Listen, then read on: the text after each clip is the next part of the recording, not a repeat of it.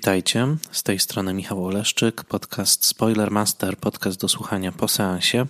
Zapraszam Was do podcastu, w którym opowiadam o kinie bez strachu przed spoilerami. Zapraszam Was do posłuchania odcinka, jeżeli widzieliście już film, o którym mówię, ewentualnie jeżeli nie boicie się spoilerów. Dzisiaj opowiem o jednym z filmów Oscarowych, nominowanych do Oscara za najlepszy film roku i o filmie, który już wiemy, ponieważ nagrywam ten odcinek po gali Oscarowej, otrzymał tylko jedną statuetkę za najlepsze kostiumy. Mam na myśli film Małe Kobietki. Film w reżyserii i wedle scenariusza Grety Gerwig był filmem tego sezonu, na który chyba czekałem najbardziej. Dlatego, że dwa lata temu, e, obecnie już trzy, w, kiedy wchodził na ekrany film Lady Bird z 2017 roku, był on dla mnie jednym z największych niespodzianek i, i absolutnie ulubionym filmem, który zawędrował aż na pierwsze miejsce mojej rocznej listy. Lady Bird absolutnie mnie zachwyciła. Miałem wrażenie, że ten debiutancki film reżyserki Gerwig, wcześniej znany mi jako aktorka, chociażby z filmów, e, które realizowała wspólnie z Noah Baumbachem, takich jak e, Frances Ha czy Mistress America. E, naprawdę byłem w ogromnym szoku, jak wspaniałą i dojrzałą od razu w pierwszym filmie autorką się Gerwig okazała. Lady Bird, czyli historia dorastającej w Sacramento w Kalifornii młodej, zbuntowanej dziewczyny, która odbiera katolicką edukację, jednocześnie jest pod wielką presją ekonomiczną w swojej niezbyt zamożnej rodzinie, także pod presją matki, która jest bardzo surowa, zwłaszcza właśnie w tych kwestiach oszczędności i nieżycia ponad stan i planowania tylko rzeczy realistycznych. Było naprawdę wspaniałą opowieścią z Saoirse Ronan w roli głównej, e, Laurie Metcalf jako matką. No i film naprawdę mnie absolutnie zachwycił. Wiele jego mm, elementów było wspaniałych. Muzyka Johna Bryona, montaż e, Nika Howie był, były i aktorstwo całego zespołu, włącznie z drugoplanowymi rolami, to naprawdę był miks nieprawdopodobnie mocny, tym bardziej, że Gerwig pokazała w tym filmie talent, jakiego właściwie nie spodziewałem się po żadnym współczesnym amerykańskim twórcy, ponieważ filmy o dorastaniu weszły już w pewne kolejny filmów takich powtarzalnych, przewidywalnych, także pewnego stylu, bardzo uśrednionego. Ona tutaj objawiła się jako narratorka operująca w zasadzie wyłącznie skrótami, bardzo krótkimi scenami, bardzo wyrazistymi, takimi elipsami, czasami nawet pominięciami niektórych zdarzeń, który trochę przywiódł mi na myśl francuskiego reżysera Maurisa Pialata, o którym zresztą Gerwig wspominała w wywiadach jako o jednej z inspiracji, a zwłaszcza jego film Nagie Dzieciństwo z roku 1969, który był opowiedziany bardzo podobnie, takimi bardzo krótkimi dotknięciami pędzla E, i, i, i bardzo krótkimi posunięciami pióra. Lady Bird zachwyciła mnie, oglądałem ten film wielokrotnie i kiedy dowiedziałem się, że Greta Gerwig realizuje Małe Kobietki, czyli adaptację powieści Louise May Alcott z roku 1868, pomyślałem sobie, że jest to wręcz wymarzony materiał dla niej. Powieść Alcott wcześniej już znałem, znałem też kilka adaptacji filmowych tej powieści. Jest to powieść należąca do absolutnej klasyki literatury młodzieżowej, ale w ogóle szerzej do klasyki literatury światowej, literatury amerykańskiej powieść pisarki, która wywarła ogromny wpływ na kolejne pokolenia czytelników i czytelniczek, na to w jaki sposób pisze się powieści dla młodzieży, w jaki sposób konstruuje się postaci kobiece w literaturze i w jaki sposób pisze się właśnie o e, młodych kobietach wchodzących w życie. Młoda kobieta wchodząca w życie, no właśnie to była Lady Bird, więc pomyślałem sobie, idealny materiał dla Gerwig. Tym bardziej, że na pewno ona w jakiś autorski, inteligentny sposób ten materiał przetworzy. Czy film mi się spodobał? O tym za chwilę. Najpierw, jak zwykle, trochę o kontekście. Odcinek zacznę od krótkiej opowieści o Louisie May Alcott. Następnie wspomnę o poprzednich adaptacjach Małych Kobietek. Było ich bardzo dużo, więc wspomnę tylko o wybranych. A na końcu powiem, co myślę o nowych Małych Kobietkach. Więc na początek Louisa May Alcott, urodzona w 1832 roku, zmarła w 1888 i tutaj w relacjonowaniu jej życia podążam za jedną z bardzo wielu biografii, dlatego że szybko przekonałem się, że o Alkotach, o całej rodzinie Alkotów napisano ogromnie dużo książek. Jest to chyba najbardziej opisana literacka rodzina obok sióstr Bronte i pewnie obok rodziny Jamesów, Henry'ego, Henry'ego Jamesa e, mam na myśli. Ja podążam za biografią pod tytułem Louisa May Alcott A Personal Biography. Autorką tej książki jest Susan Cheever. Swoją drogą córka Johna Cheevera, wybitnego amerykańskiego pisarza, którego możecie kojarzyć jako twórcę e, e, książki Revolutionary Road, Droga do Szczęścia. Tak to zostało przełożone i sfilmowane jako film z Kate Winslet i Leonardo DiCaprio w reżyserii sama Mendesa.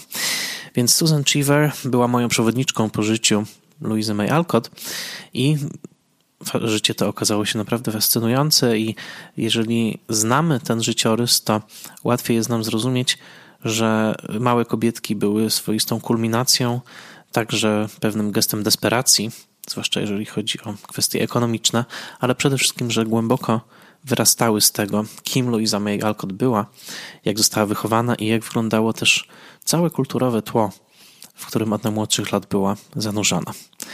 Więc troszkę o tym i do tego możemy zacząć. Louisa May Alcott urodziła się y, w rodzinie bardzo niekonwencjonalnej, niezwykłej. Ton rodzinie nadawał Bronson Alcott, y, który właściwie zdeterminował to, w jaki sposób rodzina żyła i w jaki sposób y, także córki były wychowywane w tej rodzinie. Matka zawsze była trochę na drugim planie, jeżeli chodzi o nadawanie tego tonu, ale jednocześnie była absolutnie pojednana z ojcem w przekonaniu, że konwencjonalne wychowanie i konwencjonalne metody edukacyjne nie są właściwe i że ich rodzina jest swoistym eksperymentem. Eksperymentem w nowych typach edukacji, takiej progresywnej, jednocześnie otwartej na pomysły, które były w XIX, połowie XIX wieku w Stanach Zjednoczonych dosyć szokujące.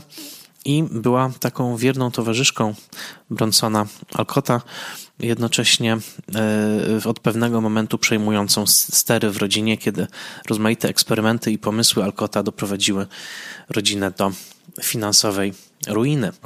E, natomiast Bronson Alcott, który był mm, myślicielem i e, należał do takiego kręgu tak zwanych transcendentalistów, czyli myślicieli, poetów, publicystów amerykańskich połowy wieku XIX, którzy w bardzo no, odważne i takie indywidualistyczne sposoby przepisywali, interpretowali myśl religijną, przede wszystkim chrześcijańską, ale inspirując się także innymi religiami, po to, żeby szukać nowych dróg zbawienia i także nowych modeli życia w tej nowej republice, jakimi były Stany Zjednoczone. Bronson Alcott był wręcz idealnym, być może nawet trochę karykaturalnym wcieleniem takiego właśnie transcendentalisty, którego życie było otwarte na ciągłą rewolucję, ciągłą zmianę i ciągły eksperyment. Dość powiedzieć, że w pierwszych w zasadzie kilkunastu czy mm, latach życia, a nawet do tego czasu, kiedy Louisa kończyła mniej więcej 20-22 lata życia, rodzina Alkotów przenosiła się, przeprowadzała z miejsca na miejsce aż 30 razy. Jeżeli sobie to uświadomimy, najczęstszym przystankiem na, tych, na drodze tych różnych przeprowadzek było Concord w stanie Massachusetts, ale jeśli uświadomimy sobie tą ciągłą właśnie zmianę, ciągłe kolejne eksperymenty, wchodzenie w kolejne wspólnoty, jakieś y, takie rodzaje świeckich komun, także w których y, Bronson się odnajdywał, czasami jako przywódca, czasami jako członek, to zrozumiemy, jak bardzo płynna była ta egzystencja Luizy i jej sióstr w zasadzie ten model jest dokładnie powtórzony w małych kobietkach, jeżeli chodzi o właśnie siostry i, i, i, ten e, model matki, która musi trzymać domostwo w ryzach, e, bo ojciec jest gdzieś tam i coś robi, coś wymyśla. W książce jest to wojna secesyjna, natomiast w, w rzeczywistości były to te kolejne projekty Bronsona. Bronson był edukatorem, otwierał także kolejne szkoły, których progresywni i zainteresowani niekonwencjonalną edukacją rodzice chętnie zapisywali swoje dzieci. Miał renomę wybitnego edukatora, jednocześnie jego metody edukacyjne wywoływały często kontrowersje. Oczywiście można by o tym dużo mówić, ja także poznałem tylko ułamek tych informacji, ale istotne jest to, że Bronson Alcott miał bardzo radykalne podejście do samego zjawiska dzieciństwa. Pamiętajmy, że właściwie samo myślenie o dzieciństwie jako odrębnym etapie ludzkiego życia, w którym człowiek zasługuje na jakieś inne prawa, inne traktowanie, specyficzne podejście kształtuje się właśnie wtedy, w zasadzie po raz pierwszy w ludzkiej historii. Zazwyczaj przez wieki dzieci były traktowane jako mali dorośli, którzy e, tylko i wyłącznie był, e, ich rolą było to, żeby jak najszybciej wejść w rolę dorosłych, przede wszystkim jeśli chodzi o pracę. Dla Bronsona dzieci były wyjątkowe, dzieci były anielskie, dzieci były dosłownie darami od Boga i dzieci w tej optyce Bronsona Alcota były takimi istotami, które ponieważ jeszcze niedawno były w towarzystwie Boga w niebie, e, zanim stąpiły tutaj na ziemię w tej swojej ziemskiej postaci, to zapewne pamiętają, to był taki koncept Bronsona, zapewne pamiętają w jaki sposób relacja z Bogiem wygląda i jeżeli będziemy dobrze obserwować ich zachowania, ich nawyki, to y, zobaczymy, że są tam pewne ślady właśnie zachowań anielskich, zachowań niewinnych, zachowań, od których tak naprawdę to my powinniśmy się uczyć. To bardzo rewolucyjna myśl, jak na połowę XIX wieku, że to my powinniśmy wsłuchać się w to, co dzieci mówią, ponieważ tam są ślady tego obcowania bezpośredniego z Bogiem, które my jako e, dorośli już zapomnieliśmy. Alcott wydał w pewnym momencie nawet broszurę pod tytułem Rozmowy z dziećmi o Ewangeliach która była szokiem na wielu poziomach, między innymi dlatego, że w tych spisanych rozmowach ze swoimi młodymi adeptami i adept, adeptkami poruszał innymi tematy związane z prokreacją, to znaczy z tego właśnie skąd biorą się dzieci, na czym polega akt seksualny między rodzicami i w jaki sposób wyglądają narodziny. Dla purytańsko nastawionej Ameryki połowy XIX wieku było to na tyle szokujące, że w pewnym momencie Bronson musiał opuścić nawet jedną z miejscowości, jedną ze szkół, które prowadził, dlatego że te rozmowy z dziećmi o Ewangeliach już same w punkcie wyjścia szokujące, no bo co dzieci mogą powiedzieć o Ewangelii, prawda? One mają, to, to jest rola dorosłych interpretatorów, to, więc to po pierwsze, a po drugie właśnie dotknięcie tego tematu seksualnego było bardzo szokujące. Jednocześnie, żebyśmy nie idealizowali Bronsona, musimy sobie zdać sprawę, że jego podejście, jego e, e, mentalność były naprawdę bardzo odległe od naszej. To znaczy, przede wszystkim jego fascynowało i e, bardzo jakby włączał to także w swoją proces edukacyjny pojęcie wstydu, pojęcie lęku przed grzechem i tutaj dokonywał rozmaitych eksperymentów, e, zmuszając dzieci do bardzo trudnych wyborów moralnych albo przedłużając pewne momenty decyzyjne, podkreślając, e, mówiąc im, jak bardzo ważne są te wybory, jak ogromne są konsekwencje, także w postaci ewentualnego wiecznego potępienia.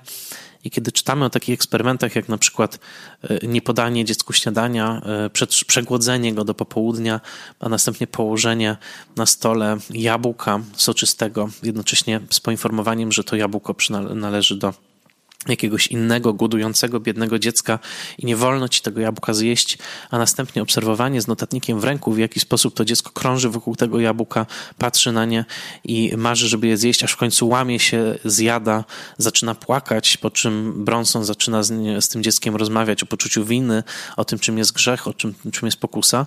No są to rzeczy z punktu dzisiejszego widzenia absolutnie szokujące. Natomiast no, przeszłość jest skomplikowana i y, obok elementów naprawdę godnych y, krytyki y, są także elementy, którym tak naprawdę zawdzięczamy to, że edukacja dokonała pewnej ewolucji. Jednym właśnie z rewolucjonistów w, trakcie, w tym procesie był Bronson, więc należy to jemu także oddać. Dlaczego to jest ważne z punktu widzenia Louisy May Alcott? Dlatego, że ona dorastała w domu przesiąkniętym właśnie tymi duchami eksperymentów Bronsona.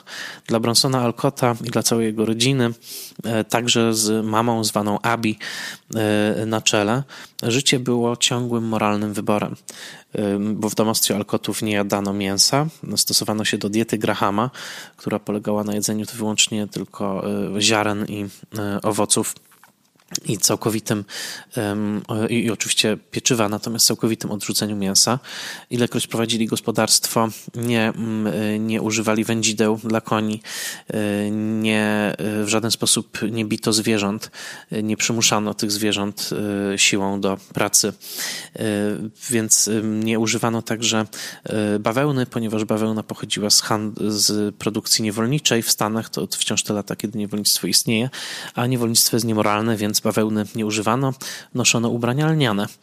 Nie używano także albo redukowano do minimum używanie produktów kolonialnych z handlu kolonialnego i z tego handlu, którego podstawą była niewolnicza praca wykorzystywana przez imperia, imperia kolonialne. Więc e, Luisa dorastała w takim właśnie domu, w którym z jednej strony była ciągła gotowość do kolejnego eksperymentu, właśnie do kolejnego, nawet czasami wyjazdu do jakiejś miejscowości, gdzie miał być tworzony kolejny Eden, kolejna utopia, kolejna idealna protestancka wspólnota. Swoją drogą, y, jedna z innych biografii mm, y, Alkotów nazywa się Wyrzut, Wyrzutkowie Edenu, e, Eden's Outcasts. I to jest, nie czytałem jej, ale to jest świetny tytuł, dlatego że na to ciągłe pragnienie Alkota, żeby stworzyć taką idealną wspólnotę, ciągle spotykające się z niepowodzeniem, no i także wpędzające rodzinę w coraz to większe kłopoty, aż do momentu, w którym żona Alkota musiała powiedzieć stop, E, nie, nie, nie, eksperymentujemy dalej, osiedlamy się w Concord i po prostu tutaj żyjemy. To wszystko także odbija się w małych kobietkach. I jak spojrzycie na zakończenie filmu, w którym, w którym Joe zakłada szkołę, właśnie taką idealną, utopijną szkołę, w której w zasadzie nauka jest zabawą i jest to szkoła także w filmie wielorasowa, e, otwarta na dziewczęta, na chłopców i oparta na takim bardzo właśnie progresywnym, radosnym modelu edukacji, no to to jest dokładnie e, pokłosie tego, czego chciał sam Alcott i co zaszczepił Luizie. Ich relacja była trudna. E, Luiza była bardzo indywidualistyczna, bardzo miała silny charakter jednocześnie cały czas wyrastała w takim poczuciu, że gniew jest czymś złym, więc należy go tłumić, i, e, a, a z drugiej strony no, cały czas stawiała na swoim, więc relacja Alkotów, e, Luizy i Bronsona była trudna często, jednocześnie był on tak naprawdę najważniejszym mężczyzną w jej życiu. E, nawet i daty śmierci się zbiegły ze sobą. Luiza zmarła dwa dni po ojcu, e, więc w wieku 55 lat. Także to też o czymś mówi. Ta symbioza była ogromna, pewnie czasami niezdrowa, pewnie zbyt bliska, ale ten właśnie marzyciel, poeta, niezbyt uzdolniony eseista e, i, i ciągły eksperymentator pozostał dla niej wzorem takim właśnie e, tego, czym, czym może być spełnione i piękne piękne życie, a jednocześnie całe otoczenie, w którym wyrastała, to znaczy przyjaciele Bronsona, ci, którzy przygarnęli go także do pewnej wspólnoty w Concord, czyli inni wybitni transcendentaliści, tacy jak sąsiad i także dobroczyńca w trudnych finansowych momentach Ralph Waldo, Waldo Emerson, czy Henry David Thoreau, autor słynnej książki Walden e, o takim eksperymencie z kolei w życiu blisko natury, przy stawie Walden, który był dosłownie 20 minut e, spacerkiem od e, Concord i Louisa odwiedzała Toro w tym właśnie chatce, którą tam sobie zbudował, mm, ale także inni, jak chociażby Nathaniel Hawthorne. To wszystko było intelektualne środowisko na najwyższym możliwym poziomie. W zasadzie wymieniłem teraz łańcuszek najwybitniejszych myślicieli i najwybitniejszych pisarzy amerykańskich tego czasu, właśnie szukających nowych form amerykańskiej duchowości, e, bliskiej natury, bliskiej jednostki e, i właściwie każdy z tych autorów e, poświęcił ogromną ilość atramentu na opisanie indywidualnej, niekonwencjonalnej ścieżki duszy do Boga poprzez kontakt z naturą i z drugim człowiekiem. W tym wszystkim wyrastała al, al, mała alkotówna, chciałoby się powiedzieć i można powiedzieć, że po latach możemy spojrzeć na nią właśnie jako na jedną z owych wielkich Waldo Emerson był jej takim no, starszym wujkiem, do którego biblioteki także chodziła. To samo dotyczy Toro, w którym jako młoda dziewczyna nawet się nawet się kochała, e, ale mm, to jest już wątek na odrębną opowieść. Innymi słowy, mamy do czynienia z młodą intelektualistką wychowaną w e, białej, ale bardzo progresywnej, biedującej jednak rodzinie mm, amerykańskich, amerykańskich myślicieli, dziewczynie, której nie była obca praca, głównie uczenie jako guwernantka, ale także szycie, ale także praca na roli. Dziewczyny, która od samego początku swojego życia zdawała sobie sprawę, że jej rodzina nie jest zamożna i praca jest koniecznością. E, dziewczynie, nad którą wisiało widmo także e, zamożnego zamąż pójścia, e, nad, na, na które się nigdy nie zdecydowała. Pozostała mm, samotna, niezamężna aż do końca, aż do końca życia. I także dziewczynie, która pisała od najmłodszych lat, pisała opowiadania, zaczęła je dosyć szybko publikować pod męskim pseudonimem, do którego nikt się nie przyznał znała i dopiero 100 lat później odkryto opowiadania bardzo melodramatyczne, bardzo gwałtowne, e, typowe dla tego czasu, e, właśnie pod męskim pseudonimem, którego używała. Dopiero po 100 latach odkryto, że to właśnie jej opowiadania, także ona skutecznie zatarła ślady, no i która od pewnego momentu także zaczęła pisać powieści i tutaj kulminacją tego procesu były właśnie opublikowane w 1868 roku Małe kobietki. E, Małe kobietki wyszły już po wojnie secesyjnej, która skończyła się w roku 865 i mm, w zasadzie no, są takim punktem wyjścia dla naszych rozważań. Dodam, że sama wojna secesyjna była o tyle istotna dla Luizy, że dotyczyła e, kwestii niewolnictwa, która zawsze w rodzinie Alkotów była pojmowana, zresztą jak w wielu e, rodzinach progresywnie nastawionych XIX-wiecznych Stanach Zjednoczonych, jako absolutna hańba na e, karcie historii Stanów Zjednoczonych. I rodzina Alkotów była mm, między innymi zaangażowana w taki podziemny ruch zwany koleją podziemną, Underground Railroad, pomagający zbiegłym niewolnikom e, pod dosyć surowymi karami swoją drogą znajdować schronienie i tacy właśnie niewolnicy gościli także pod dachem Alkotów i Luiza między innymi była zatrudniona w uczeniu ich czytania i pisania. Więc także ten taki wymiar równościowy, emancypacyjny jest obecny w jej e, twórczości. Małe kobietki były zadaniem wyznaczonym przez wydawcę, nie były powieścią, którą ona chciała napisać. Wydawało jej się, że taki projekt powieści dla młodych dziewcząt jest mało ambitny. E, bardzo musiała być przymuszona przez swojego wydawcę, mm, ale okazał się ten projekt hitem. Małe kobietki już w pierwszym nakładzie rozeszły się błyskawicznie, natychmiast drukowano tysiące kolejnych egzemplarzy. Dzięki bardzo e, korzystnej umowie, którą spisała z wydawcą, która była sugestią wydawcy, nie Luizy. To jest jeden z przekłamań, który jest obecny w filmie Gerwig, który pokazuje, że to Luiza wywalczyła sobie korzystną umowę z dobrym procentem zysków. W istocie to była sugestia samego wydawcy, za którą do końca życia Luisa dziękowała temu wydawcy, nazywając go swoim dobroczyńcą. No ale nie byłoby takiej fajnej, fajnej sceny z Tracym Lettsem, gdyby trzymać się faktów. E, o tym za chwilę. W każdym razie dzięki tej dobrej umowie i dzięki temu, że Luisa bardzo szybko zaczęła pisać kolejne sequele, e, e, takie jak Little Men, a następnie Joe's Boys, opowiadające już o losach właściwie uczniów tej szkoły, którą zakłada Joe z profesorem Brerem, swoim mężem, niemieckim profesorem literatury na końcu. No, dzięki temu Luisa po prostu stała się zamożna. Po raz pierwszy w życiu Luisa miała 36 lat w momencie napisania tej książki, tak jak Greta Gerwig miała 36 lat przy realizacji filmu. E, z tym, że dla Luizy e, napisanie tej książki i jej sukces oznaczał przede wszystkim po raz pierwszy w życiu wolność od długów, wolność od ciągłego zadłużenia, ciągłych presji finansowych. Luiza e, właściwie automatycznie spłaciła wszystkie długi swojej rodziny, swoich sióstr i także, co istotne, spłacała rozmaite zobowiązania i bardzo chętnie wcieliła się w taką rolę mm, dobroczyńcy swojej rodziny. Tak? To znaczy takiej osoby, która naprawdę, której dochód wspierał wiele najbliższych mm, osób w rodzinie, e, włącznie oczywiście z, z ojcem e, i z matką, także e, ona tutaj nie miała granic takiej szczodrości w dzieleniu się tymi owocami, owocami sukcesu.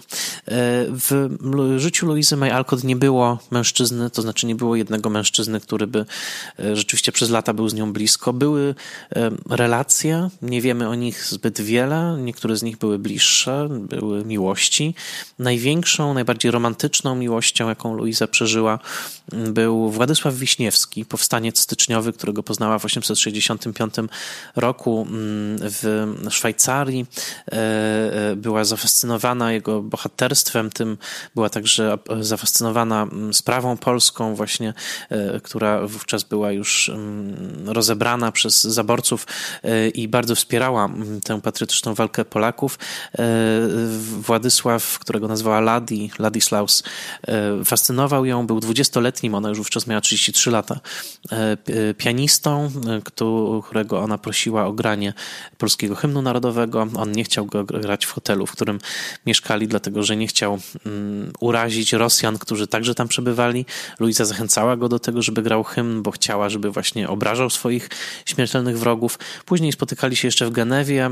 Było to intensywny, bardzo przeżyty przez nią związek. Oczywiście nie do końca znamy jego charakter, jeżeli chodzi o wymiar erotyczny. A faktem jest, że był także pomysł, żeby e, e, Władysław wrócił z nią do Stanów Zjednoczonych. Jego choroba płuc na to nie pozwoliła. Rozstali się w Genewie e, i przez parę lat jeszcze korespondowali wspólnie.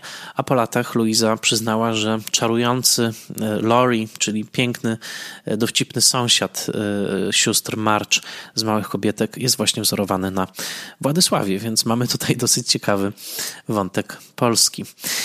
E, w książka Małe Kobietki doczekała się wielu interpretacji, ogromnej ilości wydań. Kolejne pokolenia e, amerykańskich kobiet, ale nie tylko, czytają tę książkę. Wiele pisarek na czele z Margaret Atwood, ale także J.K. Rowling mówi, że postać Joe w tej książce, czyli właśnie tej siostry, która e, ma literacką ambicję, sprawiły w ogóle, że one chciały pisać. Książka była chwilami atakowana przez ruch, ruch feministyczny jako powielająca stereotypy i wtłaczająca kobiety w model życia rodzinnego z drugiej strony była dokładnie komplementowana także przez e, feministki i przez wielu e, komentatorów właśnie za swój progresywny wydźwięk, to znaczy, że jest to pierwsze dzieło amerykańskiej literatury realistycznej, w której obserwujemy kobiety rządzone własną ambicją i przeżywające dylematy związane właśnie z drogą, jaką mają obrać, a także szczerze przyznających, przyznającą, że e, to życie kobiety jest pod ogromną presją ekonomiczną i niesprawiedliwość E, amerykańskiego społeczeństwa w traktowaniu kobiet jest ogromna właściwie pozbawiając je praw politycznych, ekonomicznych i, i niemalże indywidualnych. Więc y, to wszystko sprawia, że ta powieść by, była interpretowana, reinterpretowana i przez lata stała się taką ukochaną lekturą wielu y, i także, no, y, można powiedzieć, że spłodziła ogromnie dużo pisarek, dlatego że właśnie Joe, czyli ta, jak to jest opisane, najbardziej chłopięca, niekonwencjonalna, przeklinająca fakt, że urodziła się w kobiecym ciele, tak zresztą jak to robiła Luiza, która często mówiła, że ma męską męską duszę w kobiecym ciele. Mm, ta postać e, okazała się niebywale inspirująca. Obok tego jest bardziej konwencjonalna Meg, która wychodzi za ubogiego e, nauczyciela. E, jest także Amy, czyli ta najmłodsza, dwunastoletnia w książce pierwszej, zbuntowana i bardzo często samolubna siostra, która koniec końców wychodzi za mm, Loriego. No i Beth, która jest zamknięta w sobie, jest uzdolnioną pianistką, umiera w wcześniej i w zasadzie ta jej żałoba, także stanowiąca żałoba, e, echo żałoby faktycznej z rodziny Alkotów, e, jest, jest e, takim bardzo poruszającym momentem, momentem książki, a jednocześnie Beth, co, o czym też piszą komentatorzy, z perspektywy czasu jawi się jako postać zapewne dotknięta jakimś rodzajem autyzmu, to znaczy znajdująca się na spektrum autystycznym właśnie to jej e, ciągły e, lęk przed wejściem w relację, przed rozmową, jej to zamknięcie się w sobie i, i, i rozpływanie się w świecie muzyki, którą gra na fortepianie u sąsiadów, a potem na fortepianie, który jest jej e, darowany. Po latach wiele osób wskazuje na to, że Beth bardzo możliwe, mimo że samo słowo jeszcze nie istniało, że była właśnie wzorowana na dziewczynie, która na spektrum autystycznym się znajdowała. No i słowo o adaptacjach filmowych Małych Kobietek. Ta powieść była przekładana na ekran wielokrotnie. E, dwa razy w epoce kina niemego. Niestety nie widziałem tych wersji, a dźwiękowe, te najważniejsze adaptacje, bo jest ich naprawdę wiele, jeżeli włączymy jeszcze telewizyjne dodatkowo, to były następujące. Rok 33 to film George'a Cukora z Katrin Hepburn jako Joe. Mimo dużej staroświeckości wielu elementów tego filmu nadal uważam, że film jest najlepszy, dlatego że uważam, uważam, że Katrin Hepburn jest najlepszą Joe. Wspaniała, wspaniała rola naprawdę wielkiej aktorki, która także swoim życiem wcielała wiele ideałów, które Joe na kartach powieści Alcott uosabiała. Rok 49, wersja Mervina Leroya, wytwórni MGM, technikolorowa, wystawna wersja z June Allison jako E, Joe. Tam jako Amy wystąpiła swoją drogą Elizabeth Taylor, e, a rok 1994 to wersja Gillian Armstrong, e, mm, bardzo dobra, kto wie czy nie najlepsza, z Susan Sarandon jako Marmy i z Winoną Ryder nominowaną do Oscara jako Joe. Były także wersje uwspółcześnione, były wersje telewizyjne, ale te trzy filmowe wersje pozostają. Najważniejsze i z nich ja najbardziej lubię Cukora ze względu na obecność Katrin Hepburn, ale chyba najlepszym filmem, takim też najbardziej zbliżonym do ducha Alcott, pozostaje ta wersja z roku 1994, więc gdybyście mieli obejrzeć jeszcze jedne małe kobietki poza tą wersją Gerwig, to właśnie polecam Wam tę wersję z roku 94. E, no, tak wygląda e, tło, mm, tło historyczne. Oczywiście jest tam jeszcze wiele innych ciekawych wątków, no ale mm, jeżeli spojrzymy na to, to chyba możemy zrozumieć, dlaczego E, tak bardzo mm, cieszyłem się na ten film, bo mm, Greta Gerwig wydawała się idealną osobą. Ona też e, e, sportretowała w Lady Bird dziewczynę, która jest pod dużą ekonomiczną presją, też dziewczynę niekonwencjonalną, która właśnie każe się nazywać Lady Bird i nie używa swojego prawdziwego imienia, która wyjeżdża do Nowego Jorku, żeby realizować swoje ambicje, nie wybierając uczelni blisko domu, tylko stawiając wszystko na jedną kartę. Więc wydawałoby się, że Tutaj to wszystko się zgadza. Co prawda, Louisa May Alcott nigdy nie wyjechała tak do Nowego Jorku, e, wyjechała do Bostonu i, i, tam często pisała, potem wracając znowu do rodziny. Ten cały epizod nowojorski jest czymś, co wpisała tylko w swoją fikcję. E, sama nie była nowojorską pisarką, mimo że w Nowym Jorku jest budynek, w którym jest fałszywa tablica, e, rzekomo, że tutaj powstawały fragmenty małych kobietek. To nie jest prawda. No natomiast dla Grety Gerwig, która stała się w zasadzie ikoną Nowego Jorku w drugiej dekadzie XXI wieku. Myślę o filmie Frances H. i tym momencie, w którym Frances tańczy na ulicach Nowego Jorku, bodajże na Canal Street, w rytm Davida Bowiego, piosenki Modern Love. No, się prosiło, że to właśnie jest współczesna Joe, że właśnie Frances H. to jest Joe dzisiejszego czasu, więc świetnie, że Greta Gerwig ten film, e, ten film robi. Tym bardziej, że to takie wspaniałe jakby dojrzewanie tej, tej reżyserki właśnie poprzez najpierw granie w filmach e, nurtu Mumblecore na początku lat 2000, później właśnie współpraca z Noah Baumbachem, obecnie już jej partnerem, e, przy Frances H., gdzie także była współautorką scenariusza, potem Mistress America. Frances H., wspaniały film, który jest idealnym portretem właśnie dziewczyny e, drugiej dekady XX wieku i jej rozmaitych, rozmaitych neuros, ale także ambicji i czułości i inteligencji, więc wydawałoby się, że tutaj jest to idealne idealny układ. No i tak się składało, że od ostatniej kinowej adaptacji Małych Kobietek mijało już 25 lat. W pewnym momencie ta adaptacja była z roku 94, więc e, Sony Pictures postanowiło, że powstanie e, remake, e, nowa wersja. Emi Pascal była producentką.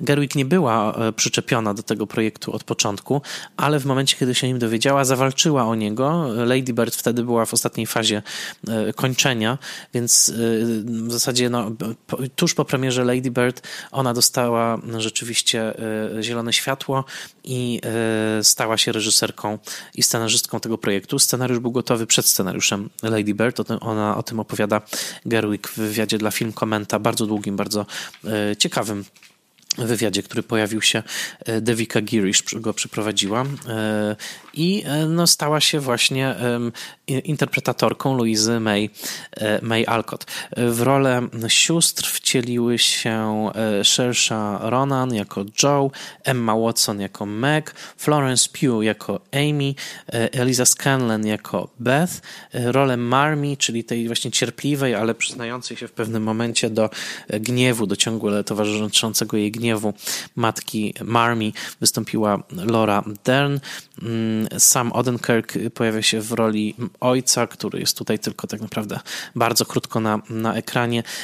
Chris Cooper gra sąsiada z naprzeciwka ojca, a syna, czyli tego Loriego gra Timothée Chalamet. Taka jest wspaniała obsada tego filmu. Tracy Letts występuje w znaczącej postaci wydawcy.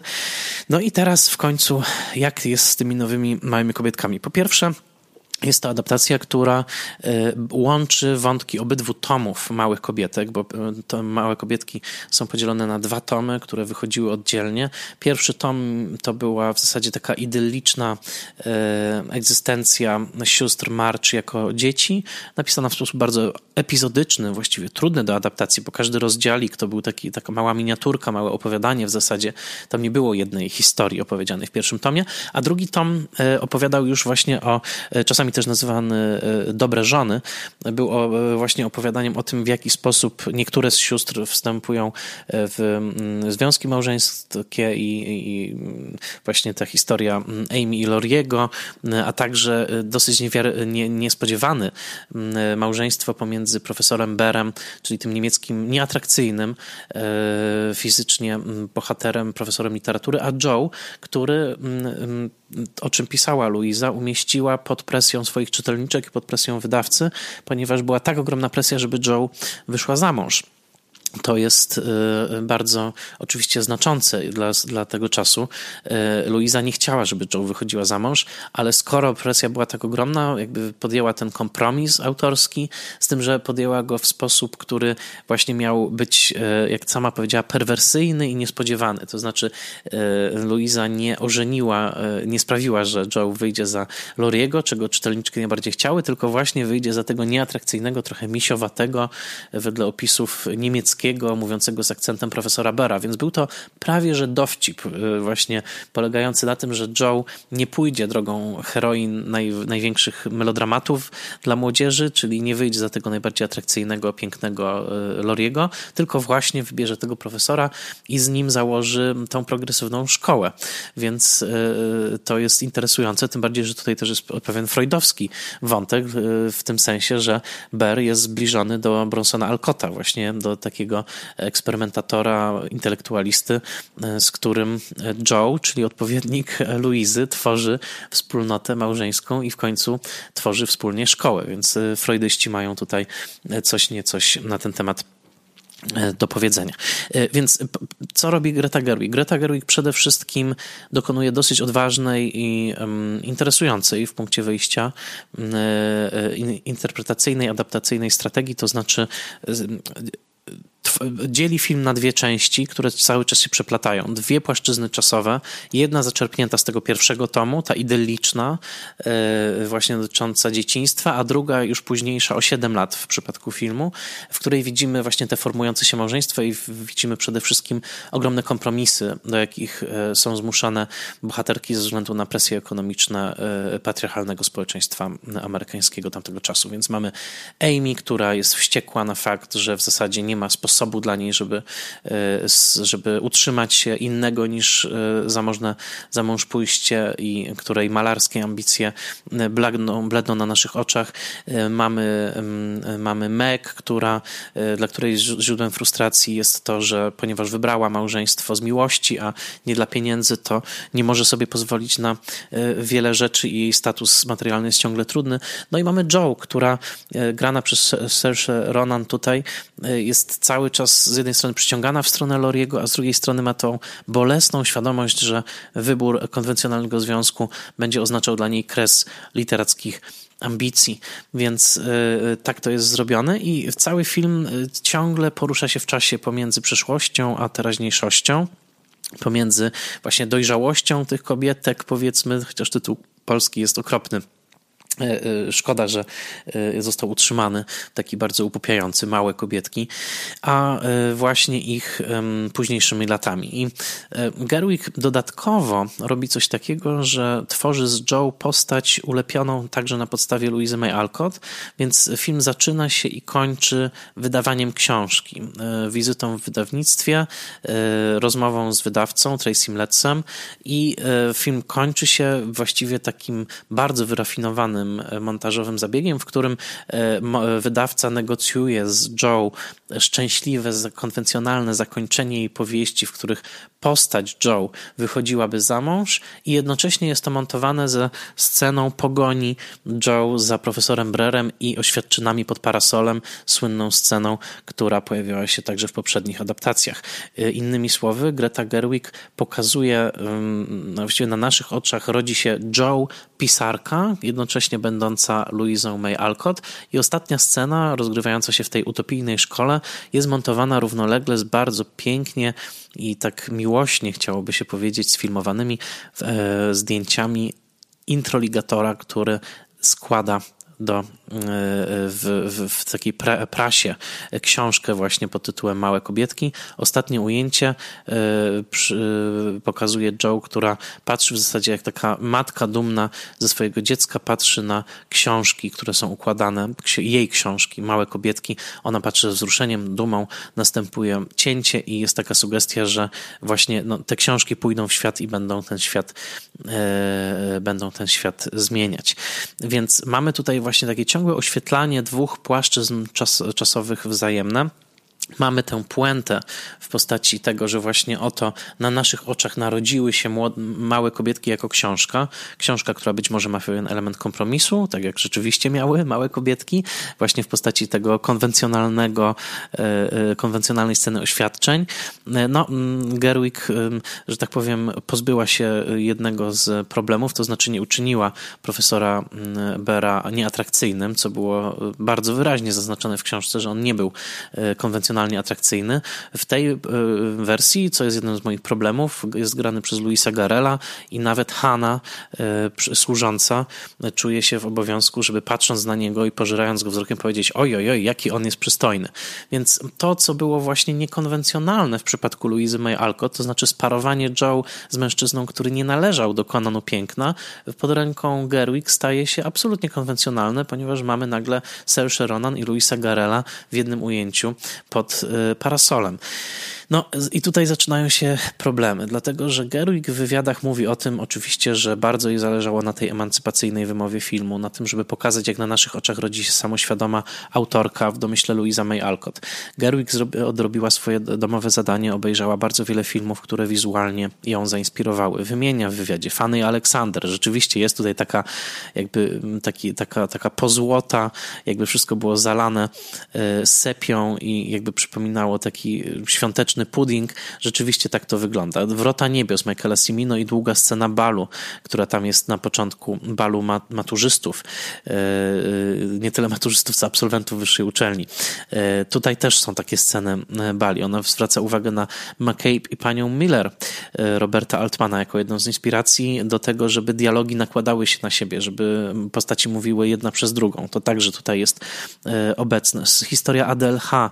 wizualnie nawiązanie do filmu François Truffaut, a także idylla amerykańskiego przedmieścia, czyli musical Spotkajmy się w St. Louis. Te wszystkie wizualne Inspiracje rzeczywiście w tym filmie są i Gerwig e, no, z całym sztabem swoich e, specjalistów i ekipy e, faktycznie stworzyła taki film, który przypomina taki nadziewany rodzenkami świąteczny deser, promieniejący bardzo takim ciągle złocistym światłem, ale no, i tutaj zaczynam powoli przechodzić do, e, do problemów. E, streściłbym swoje problemy z tym filmem następująco. Po pierwsze, e, ani przez moment nie wierzę, że te postaci, które widzę na ekranie, żyją w Nowej Anglii połowy XIX wieku. To znaczy, ich zachowanie jest tak współczesne, że nawet nie ma śladu tej pewnej rezerwy, która dla Nowej Anglii była tak charakterystyczna i z którą Louisa a także Joe przecież cały czas się zmagała. To znaczy, kiedy patrzę na tą mm, takie rozkrzyczane, e, rozkrzyczaną e, grupkę sióstr mm, March e, kiedy patrzę na Marmi, która tutaj jest zagrana przez Lore Dern jako taka trochę szalona mama z sąsiedztwa, protohipiska, być może taka bitnikowska mama, która właśnie kiedy Lori odprowadza Meg po tym, jak skręciła sobie kostkę na balu do domu Marchów, to matka zachowuje się no dosłownie tak, jakbyśmy byli w latach 60. gdzieś w Kalifornii i nagle otwarły się drzwi i brakuje tylko unoszącego się w powietrzu aromatu marihuany. To znaczy e, e, Marmi z takimi zburzonymi włosami niemalże mruga do Loriego i mówi wejdź, wszystko jest okej, okay. tutaj w ogóle zawsze jest bałagan i ja piekę w środku nocy ciasteczka i w ogóle jest super. No jakby nie, tak? To znaczy e, kobiety Nowej Anglii, a zwłaszcza Marmi, która była po prostu urobiona po pachy i która wychowywała swoje córki w bardzo konkretnym jakby takim obyczajowym drylu, no nie była szaloną mamą, y, która piecze w, środ w środku nocy i która puszcza oko do Loriego na zasadzie, słuchaj, tu zawsze jest bałagan, there's always mess here, jak to mówi e, e, Laura Den. Więc rozumiem, że Gerwig chciała uwspółcześnić tę rodzinę, ale przy tym uwspółcześnieniu utraciła tak naprawdę jej istotę, dlatego że to była rodzina, w którym ciągle zmagały się te siły właśnie z jednej strony spontaniczności, a z drugiej dużego rygoru obyczajowego, tak? Te dziewczyny dziewczyny wstawały o 5 rano. E, mówię teraz też o domostwie Alkotów, tak? Był bardzo wyraźny plan dnia, wspólna modlitwa, której oczywiście w tym filmie nie ma, bo właściwie chrześcijaństwo zostało całkowicie wycięte z tego filmu, co też jest absurdem, zważywszy na to, jak było integralną częścią dla sióstr March, które już w pierwszym rozdziale e, e, przygotowują przedstawienie na podstawie książki Postępy pielgrzyma Johna Baniana, czyli klasycznego tekstu chrześcijańskiego, ale o tym też za chwilę. Więc jakby to, to wszystko sprawia, że no, jaka jest cena za, za uczynienie sióstr March tak bardzo współczesnymi. No niestety odrywamy się całkowicie od kontekstu i odrywamy się od tego, co czyniło rodzinę March e, swoistą i wyjątkową. To znaczy tej ciągłej presji, która często była nieznośna, żeby właśnie żyć dobrym, uregulowanym życiem. E, w książce cały czas są sugestie i takie nawiązania do postaci bosom enemy, czyli dosłownie wróg w twoim wnętrzu, wróg w twoim brzuchu, wróg w twojej piersi. Oczywiście jest to nawiązanie do diabła, do kuszenia ciągłego przez, przez szatana, ale ten bosom enemy, o którym cały czas rozmawiają bohaterki, jako właśnie taka siła, która jest w ich życiu, która kusi ich, żeby robić rzeczy bardzo samolubne, z którą trzeba walczyć i po to, żeby żyć e, dla innych, żeby być właśnie altruistycznym. Tutaj jakby nie ma takich dylematów, czy będę altruistyczny, czy nie będę altruistyczny, czy będę e, poświęcać coś dla innych, czy nie będę poświęcać. No i, i niestety najgorzej, e, najbardziej jest to widoczne w koszmarnej, moim zdaniem, zdaniem scenie z e, dzieleniem się śniadaniem z ubogą rodziną z mm, sąsiedztwa. E, ta scena, która się powtarza w kolejnych adaptacjach, która jest w książce, dopiero u Gerwig uzyskuje kształt, który budzi mój sprzeciw. To znaczy, e, przypomnijmy, w powieści jest tak i w kolejnych adaptacjach jest tak, że dziewczyny bardzo chcą zjeść to śniadanie, siostry, siostry March, po czym różnie to bywa w tych adaptacjach. Czasami jedna z nich to sugeruje, czasami sugeruje to Marm i zazwyczaj to jest jedna z nich, e, ponieważ jest bardzo głodująca rodzina niemieckich emigrantów obok, e, e, mieszkająca nieopodal, żeby się z nimi podzielić. Wizyta u tej rodziny jest szokująca. Jest, pokazuje stan ludzkiej nędzy, który absolutnie szokuje siostry i przypomina im, że żyją mimo całej swojej relatywnej biedy, żyją jednak w przywileju, nie żyją w, w takich warunkach jak imigranci, którzy przecież wtedy właśnie w Stanach, czy to z Irlandii, czy z Niemiec pojawiali się całymi tłumami i żyli w straszliwych warunkach. I to jest takie zetknięcie się z ludzką nędzą, które rzeczywiście wywołuje w czytelniku szok. I ta ofiara ze śniadania jest prawdziwa. E, natomiast w filmie e, nie dość, że tak naprawdę nie widzimy tej biednej rodziny, znaczy to jest jedno czy dwa krótkie ujęcia, nie czujemy w ogóle tego zderzenia z tą biedą, która jest za, za rogiem, e, to na dodatek w, kiedy już wracają siostry Marsz do domu, na stole czeka na nie disneyowskie, kolorowe, pełne lodów, deserów i pastelowych landrynkowych barw śniadanie, które kupił dla nich Lori e, e, z naprzeciwka. E, I o ile w książce ta, jakby ta nagroda przychodzi trochę później, o tyle tutaj powiem tak, siostry są głodne przez co, co najwyżej półtorej godziny. To znaczy nie ma prawdziwej ofiary z tego śniadania. Tak? To jest ofiara na chwilę, natomiast kiedy wracają, już jest bajkowe śniadanie na stole. I to jest prawo Grety Gerwig, tak? Może tak zrobić i tak zrobiła. To jest święte prawo adaptatora, żeby zmieniać materiał, na którym się pracuje. Natomiast prawda jest taka, że mm, Gerwig metodycznie, intuicyjnie wycięła z życia marczów element, który był absolutnie kluczowy. To znaczy ten element ciągłego moralnego wyzwania, to znaczy tego właśnie, żeby żyć dla innych, żeby minimalizować swoje potrzeby, żeby mm, żyć życiem maksymalnie moralnie dobrym. I oczywiście ten proces miał swój ogromny koszt w postaci ciągłej frustracji, ciągłego poczucia niesprawiedliwości, tego, że my ciągle pozbawiamy się dobrych rzeczy na rzecz innych i z całej książce towarzyszyło temu wielka wątpliwość, czy rzeczywiście to jest dobre, że tak robimy, czy jesteśmy w ogóle do tego zdolni, czy to jest ludzkie, żeby tak bardzo alienować się od swoich potrzeb.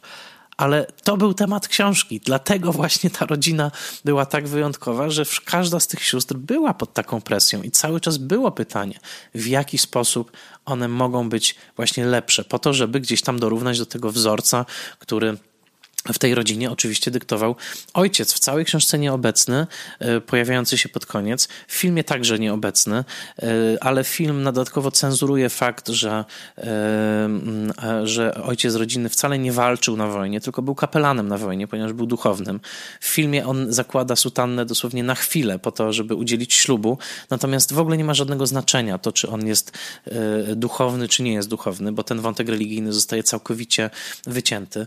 Kiedy Mar Army mówi o swoim gniewie, o tym, że przez całe życie każdego dnia e, ma w sobie gniew, to e, jakby Gerwig nie wymyśliła tej sceny. Ta scena oczywiście jest w książce, natomiast e, w filmie, co bardzo istotne, i to jest mój kolejny zarzut, nie widzimy tego gniewu Marmi. Kiedy wraca ojciec do mm, o, właśnie nastąpił mały wypadek na moim biurku, ale już trudno.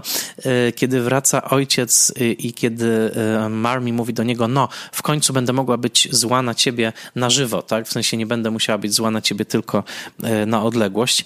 Moje pytanie jest, za co zła? Nie jest powiedziane w tym filmie, za co Marmi mogłaby być zła.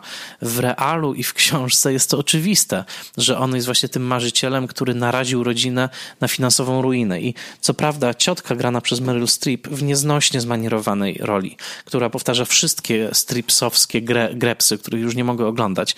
E, mówi o tym, że tak, masz nieodpowiedzialnego ojca, ale w filmie ani przez moment nie czujemy, a przecież to była wspaniała szansa, żeby po raz pierwszy w tych adaptacjach pokazać koszt życia z kimś takim jak ojciec e, w Małych Kobietkach, z kimś takim trochę jak Bronson Alcott.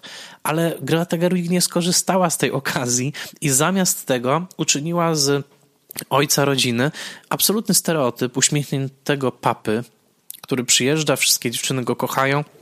I e, tak naprawdę, e, jakby z jednej strony tutaj Gerwig się trzyma książki, a z drugiej strony, próbując nadać całości jakiś nowoczesny wymiar, ucieka przed największym problemem całego tego świata. To znaczy takiego pytania, czy ten ojciec w ogóle miał prawo w ten sposób zarządzać życiem swoich dzieci.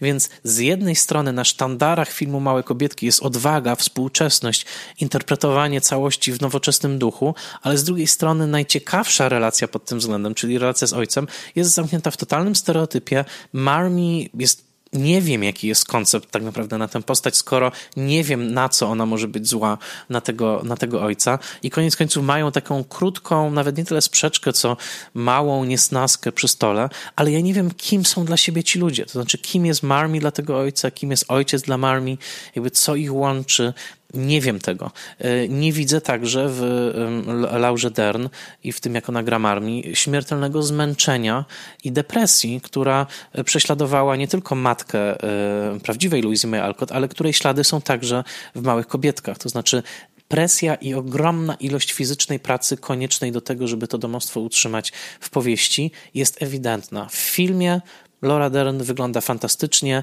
e, uśmiecha się na prawo i lewo i nawet kiedy pomaga, e, e, pomaga ubogim w pewnym momencie oferując swój szalik, to nie jest to pokazane jako żadna ofiara. To znaczy jest zdecydowanie pokazane, że nadal będzie jej ciepło, więc ta ofiara jest tutaj tak naprawdę bez, bez znaczenia. Więc czy można mieć małe kobietki, nie dotykając jednocześnie tematu samodyscypliny, ofiary, frustracji z życia z kimś, kto stawia nam za za wysokie moralne wymagania, takim jak jest właśnie ojciec, no najwyraźniej Greta Gerwig postanowiła takie właśnie małe kobietki zrobić i y, ona sama w wywiadach mówi, że skupiła się na kwestii pieniędzy, że to jest tak naprawdę powieść o pieniądzach, no i rzeczywiście ona się skupia na tych ekonomicznych kwestiach, z tym, że no, nie jest to o tyle odkrywcze, że ten temat jest bardzo obecny w samej, e, w samej książce i jakby wszystkie te momenty, w których bohaterki tak naprawdę mówią językiem 2020 roku, e, są, z jednej strony jestem pewien, że one mają bardzo dużą wartość dla zwłaszcza młodych widzek, które ten film oglądają i które na pewno wyniosą z tego filmu jakąś energię, tego właśnie, że można. Tak jak przez dekady i przez pokolenia wiele czytelniczek odkrywało to samo w powieści, oczywiście. Tylko pytanie, co tracimy w momencie, w którym e, decydujemy się na tak stereotypowe rozwiązanie, jak tutaj robi, e, robi Gerwig. To podwójne zakończenie, w którym dostajemy tak naprawdę dwa happy endy.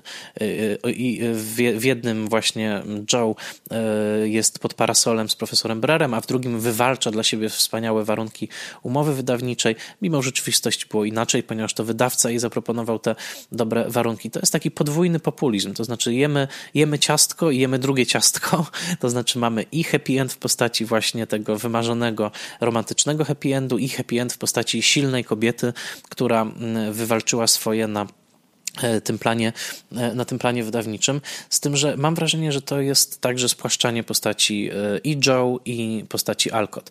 Dla mnie najbardziej poruszającym momentem filmu jest absolutnie monolog Saoirse Ronan na strychu, zaczerpnięty swoją drogą z innej książki Alcott, to znaczy z powieści Kwitnąca Róża, o czym mówi Gerwig, uzupełniła także ten, ten dialog. Tutaj, kiedy Joe, kiedy Joe przez łzy mówi o tym, że jest wściekła na fakt, że społeczeństwo społeczeństwo widzi kobiety tylko jako zdolne do miłości i niezdolne do niczego innego, a z drugiej strony, że jest cały czas trawiona wielką samotnością i boi się poświęcić tej swojej niezależności z jednej strony, a z drugiej strony absolutnie boi się samotności, to jest przejmujący moment genialnie zagrany przez tę aktorkę. E, niestety mam wrażenie, że w całym filmie mm, te tematy nie schodzą się ze sobą e, razem. To znaczy nie wzmacniają się wzajemnie, za dużo jest absolutnie konwencjonalnych rozwiązań. E, nieobecna w oryginale przemowa Amy do Loriego, mówiąca o tym, że kochała go przez całe życie, jest czystą, czystą kliszą. Wiele takich klisz tutaj jest, także w scenie zachęcania do tego, żeby Joe podążyła za profesorem Brerem, czego w oryginale nie ma, a co jest absolutnie hollywoodzką taką właśnie kliszą. Więc z jednej strony Gerwig mówi o tym, że odczytała film, e, książkę Alcott na nowo, a z drugiej strony ładuje tutaj całe kilogramy e, hollywoodzkiego kiczu, który moim zdaniem troszeczkę no, jest taką potwarzą w stronę tego, jak Alcott konstruowała swoje postaci, e, no ale Oczywiście to jest prawo, e, prawo adaptatorki. Florence Pugh wydaje mi się absolutnie za stara do roli młodej Emmy. Florence Pugh jest świetna w rolach w tych, w tych scenach późniejszych, kiedy Emmy jest dorosła. Natomiast są tu sceny, no powiedzmy wprost, absurdalne kiedy Amy siedzi w szkole wśród malutkich dziewczynek, które są rzekomo jej rówieśnicami, a wygląda po prostu staro.